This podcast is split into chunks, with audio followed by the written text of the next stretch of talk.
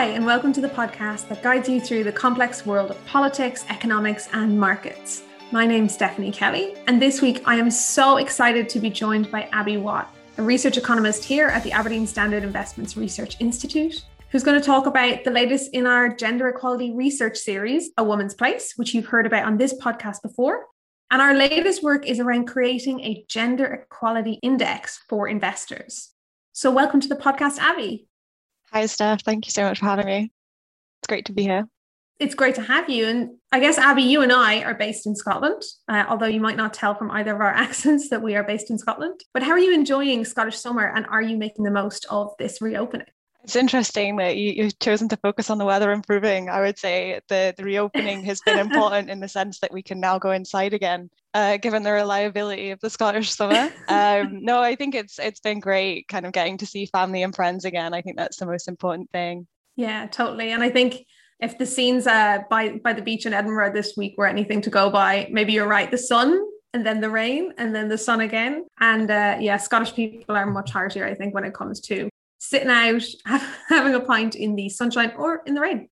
So maybe let's get started by talking about why we've gone for building a gender equality index as the next stage in our research. So just to remind people who have listened to the podcast before, or indeed who haven't listened to the podcast before, Abby and I, along with our colleague Nancy, have been working on a research series for the past year and, and a half now called A Woman's Place. And the idea with this research series is to delve into why gender equality is not just a nice to have, it's actually a really important issue when it comes to thinking about questions investors care about, which is long term potential growth and market returns. So, in the past, we've modeled for a lot of the relationships between the kinds of policies that drive greater female participation in the workforce. And this next step is around building an index. So, Abby, maybe the first natural question, which I know is a question we actually got from a fund manager last week, is what is the benefit of having a gender equality index and not just using simple labor force participation rates? Yeah, so I mean, as you've outlined there, in the original research, we were definitely kind of focused on how you boost female participation and when we were building the, the kind of gender equality index, we were trying to draw upon what we'd found in that research. So, what we found to be really key was certain elements of policy and certain elements also of the culture that uh, that prevails in an economy. And so, one of the, the benefits of having a gender equality index rather than just a, a, narrow measure like the, the gap in participation between the sexes is that you can also incorporate some of those other factors that influence um, the kind of economic outcomes and also the, the kind of gender equality stance overall within an economy. Because we, we did find that uh, the interplay between policy and culture was particularly important in terms of the actual outcomes of, of labour force participation of the sexes in economies. Yeah, I think that, that the culture element's really interesting, right? Because we kind of said in the research, we couldn't model it, but we know it's important because you see these countries that maybe we'll get on to talk about that are huge outliers when it comes to their culture, which weighs on female participation in the workforce, no matter how generous your policies look like on paper. So maybe let's let's dig into some of those countries in a minute. But that's maybe a, good place to, to start then, which is around what did we choose for the index? So you kind of indicated a little bit. So we've got right three pillars, right? So we've got macro pillars, policy pillars, and culture pillars. Do you want to give a sense of what's in each of those pillars? Not the full list, but a sense of what we've got in there. Yeah, so in the in the macro pillar, we have kind of traditional measures, I guess, of equality in the labour market. So we have things like differences in uh, participation rates of men and women, um, the overall participation rate of women, but we're also interested in uh, the, the kind of way that women work. So we've included things like gaps in part-time employment and gaps in self-employment as well. Um, so those are the more kind of macro factors we're looking at. And then uh, we also included uh, a number of policy measures. So this is things like mandated leave lengths and parental leave within economies, uh, the tax systems uh, in economies, and uh, things like employment protections, because these were all variables that in that initial research we found were, were quite important for the participation of women. Uh, and then the final uh, pillar, as you've outlined there, is, is empowerment. Uh, this was kind of a really important one for us to include in the index, given what we'd found in that initial research. And within that, we're measuring things like um, the, the kind of empowerment of women. So there's an empowerment index from VDEM that we're using. Um, and things like work equality. Uh, we don't have a direct measure of the gender pay gap because the data is just so patchy across the countries and across the time series that we wanted to include in the index. Um, so we're using this worker equality measure from the World Bank. And that's actually quite interesting because it looks at the, the kind of equal opportunities for the sexes in different workplaces, for example. So this was kind of news to me. I wasn't even aware of this, but there are still restrictions on certain industries that women can work in in certain economies. And then also it, measures whether there's any uh, legislation to ensure that you have uh, equal pay for men and women for the same work. And there's a number of economies in the index which don't necessarily have any formal legislation for that as well. Yeah, I think that was one of the most surprising things when we were trying to build out this index is discovering that there are developed countries that we all are very familiar with, major markets that either don't have you know that protection enshrined in law or you can't work you know for example at a particular time of day or in certain sectors. And it was such a surprise and maybe that speaks to the privilege that we feel you know living in the UK and having relative freedoms like that. But it really was quite striking. And maybe Abby another way in which our index shows the gaps that persist is what we don't have, right? We don't have uh, the gender pay gap in our index. And it is not because it doesn't matter, it's because we can't get the data, right? Yeah, I mean, there's a, a, couple of other measures that we wanted to to kind of expand and include, and I think another one would be childcare uptake. That was one that we we had wanted to include because we think it's an important part of the story for the participation of women. And yeah, the, the data just is so patchy, and it's it's just not available for the the cross section that we want to to use. And I think this is another area where, bear in mind, we were just trying to do kind of 29 OECD countries basically all developed countries. And the fact that we are struggling to get data on those countries tells you a lot, I think, about why this isn't a global index either. We weren't ma- able to make this global because the data availability, even in, on large countries that are have huge data kind of supply, still have issues. And then on top of that, I think as well, uh, you know, a couple of investors I've spoken to have asked about why it's not global. And the other reason is, in some ways, the questions you would ask if you were including emerging markets would be a little bit different. The indicators you would include would be a little bit different because things like access to credit can be very important in really less developed countries for women to be able to start businesses and to have financial independence. Those are less of an issue in developed markets. So we don't think it's it's necessary to include them in this version of the index. But over time, we hope that in general data will improve. We can expand this index both in terms of the data we've got but also in terms of the, the country coverage. But maybe the next question to really address is how investors can use this index. So, Abby, I don't know if you have any thoughts initially around just the benefit of even understanding where we're at with, with gender equality. Yeah, I mean, I would say we've presented this work um, in a couple of different client forums now, and there's definitely been interest just in the sense of people kind of educating themselves on on kind of what the what the issues are, what the possible solutions are, what can be done kind of at the company level to try and address uh, gender inequality. And I think in terms of uh, other reasons why it, it's important for investors, I think you kind of touched upon the the impact that you know gender equality can have on long-term economic outcomes and the, the impact that it the direct impact that it has through the potential growth channels. And i think that that's uh, that's really key for kind of strategic asset allocators. So to people who are looking at kind of long-term investment returns when they're um, designing a portfolio, uh, it's particularly important to understand the potential growth environment that's going to prevail in the economies that you're investing in. And I think that gender equality is is kind of pretty central to the the kind of long term potential growth outlook for for a number of economies.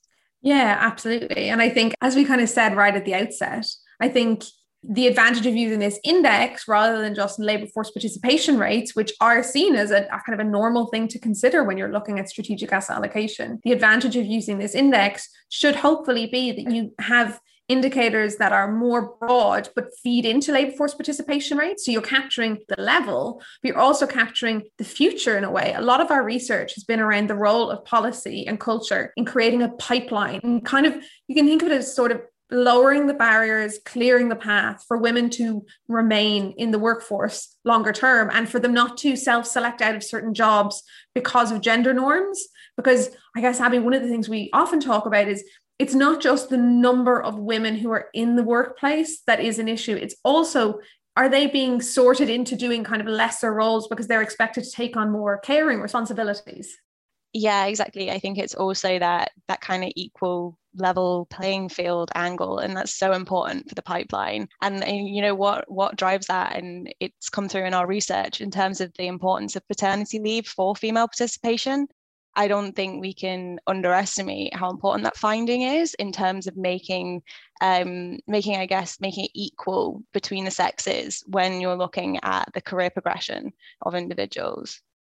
Yeah, yeah, absolutely. And then one final potential application for investors, and it is, you know, at this point just a theoretical one, but as with any of the macro ESG indices we produce, they can be used to tilt portfolios. So in, an, you know, in an active decision, um, or indeed in a passive setting, but for investors who are looking to actively allocate towards economies that are more gender equal, then this index gives a sense of which of those countries are and could potentially provide that kind of portfolio tilt, at least in theory.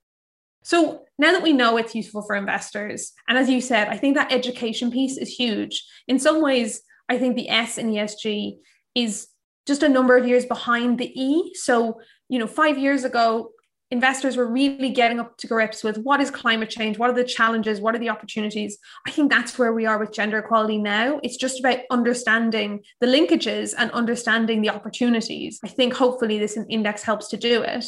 But maybe one of the interesting applications is that understanding what's going on. So, Abby, when you look at the index, maybe it's worth just talking through who comes out on top. Yeah, so um, I, I think perhaps no surprises here, but the, the the Nordics come out on top. Out of we've got 29 countries in the the index, all OECD economies, um, and we're looking at their, their gender equality scores uh, over time from 2004 to today. Uh, and in the current rankings, the Nordic economies come out on top. So we have Sweden ranked first, then Denmark, Norway, and Finland. Um, and then I guess at the other end of the, the spectrum, it's more of maybe a mixed bag in, in terms of where they, they're based. So at the bottom, we have uh, Korea, the US, Italy, um, and Japan. And I think what was interesting, Steph, and you, you highlighted this, when you were comparing it to some of the other indices that you've built in this space. Um, you said it was quite interesting to look at the dispersion at the sub indices within those economies um, and across economies. Yeah, I think what we find in in other indices that we've we've built has tended to be that there's sort of a similarity that kind of countries that do well in one area do well in others. And I think at the very top of our index that is true, but at the bottom of our index there's such dispersion. So, you know, some countries like the US is really strong on macro, but really weak on policy and relatively weak on the culture side or empowerment as we call it in the index. And you know you flip that with japan which is really strong on policy but really really weak on culture. So maybe let's talk about some of those because i think that's where the interesting stuff really is. And i think when you look particularly abby at the us how how do you kind of explain away the fact that we're telling investors policy matters for macro outcomes for labor force participation but then how can you have a country that has really strong macro scores but really weak policy scores yeah, so this was something that stood out to us when we were looking at the rankings within the US um, in the sub pillars. Uh, and it's actually really interesting. So what we've done is we've broken down the contributions to the macro score in the US from the each of the actual indicators. And the US actually, although scoring fourth in macro, it doesn't score incredibly highly on the actual economic outcomes. So it doesn't score incredibly highly on the, the kind of participation gap or on the kind of overall participation rate of women relative to the others who are at the top of the macro scoring. Um, what is actually boosting the US macro score is its uh, education attainment of women. So it actually ranks first for educational attainment out of our sample of countries. And I think this is just uh, a really clear example of, um, I guess, from an economic standpoint, a wasted opportunity in a way. If you if you have a really highly educated portion of your workforce, but you um, don't have, I guess, them participating fully in the labor market it's it's kind of economically a waste of a waste of that talent in a way um, but that was one of the the things that came out of looking at the the kind of uh, deep dive into the macro scoring for the US. And also, Steph, maybe it's worth highlighting at this point the the kind of drivers of the participation gap in the US. I thought that was quite an interesting finding. Yeah, definitely. So I think one of the dangers just looking at participation rates or just looking at the gap between male and female participation rates is that it's it's always subject to the economic environment that you're in and it can be quite cyclical.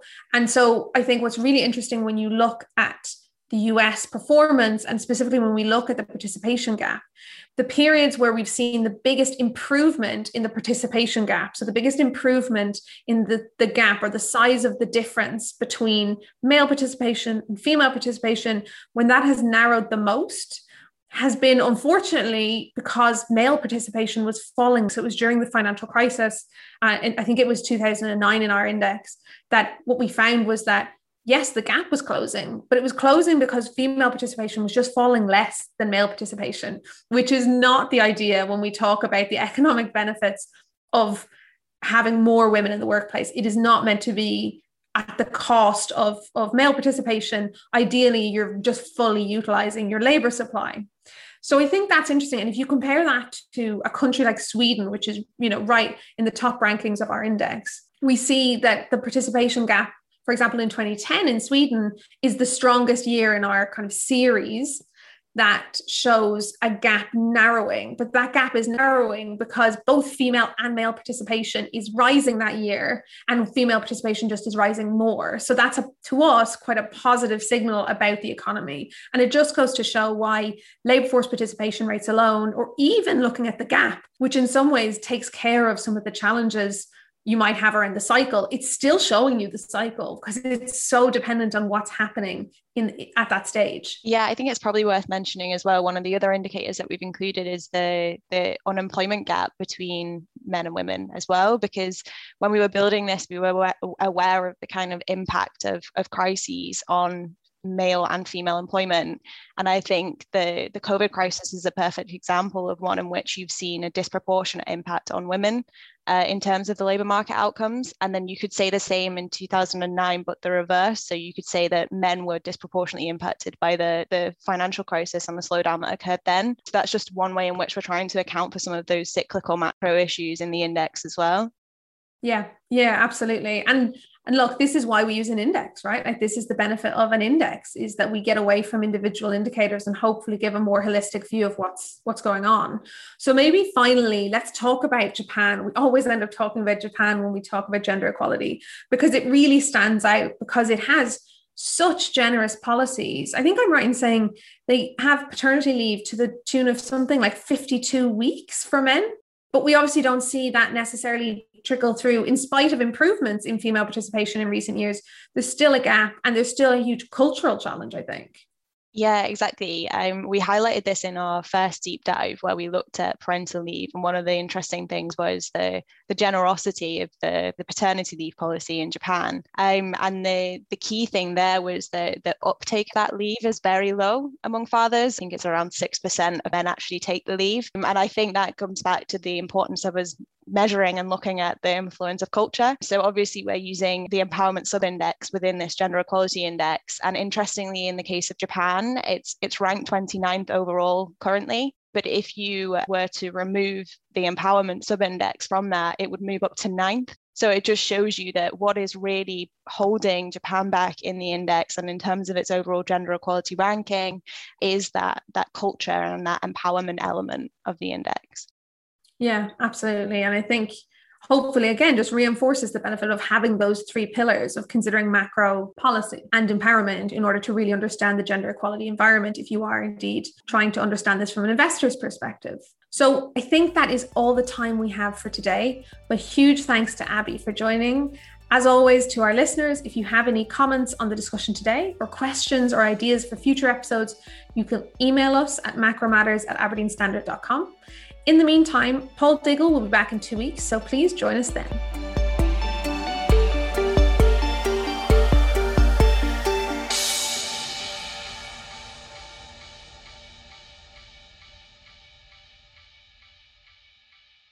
Please note that email is not a secure form of communication, so don't send any personal or sensitive information. This podcast is provided for general information only and assumes a certain level of knowledge of financial markets. It is provided for information purposes only and should not be considered as an offer, investment recommendation, or solicitation to deal in any of the investments or products mentioned herein, and does not constitute investment research. The views in this podcast are those of the contributors at the time of publication and do not necessarily reflect those of Aberdeen Standard Investments. The value of investments and the income from them can go down as well as up, and investors may get back less than the amount invested. Past performance is not a guide to future returns. Return projections are estimates and provide no guarantee of future results.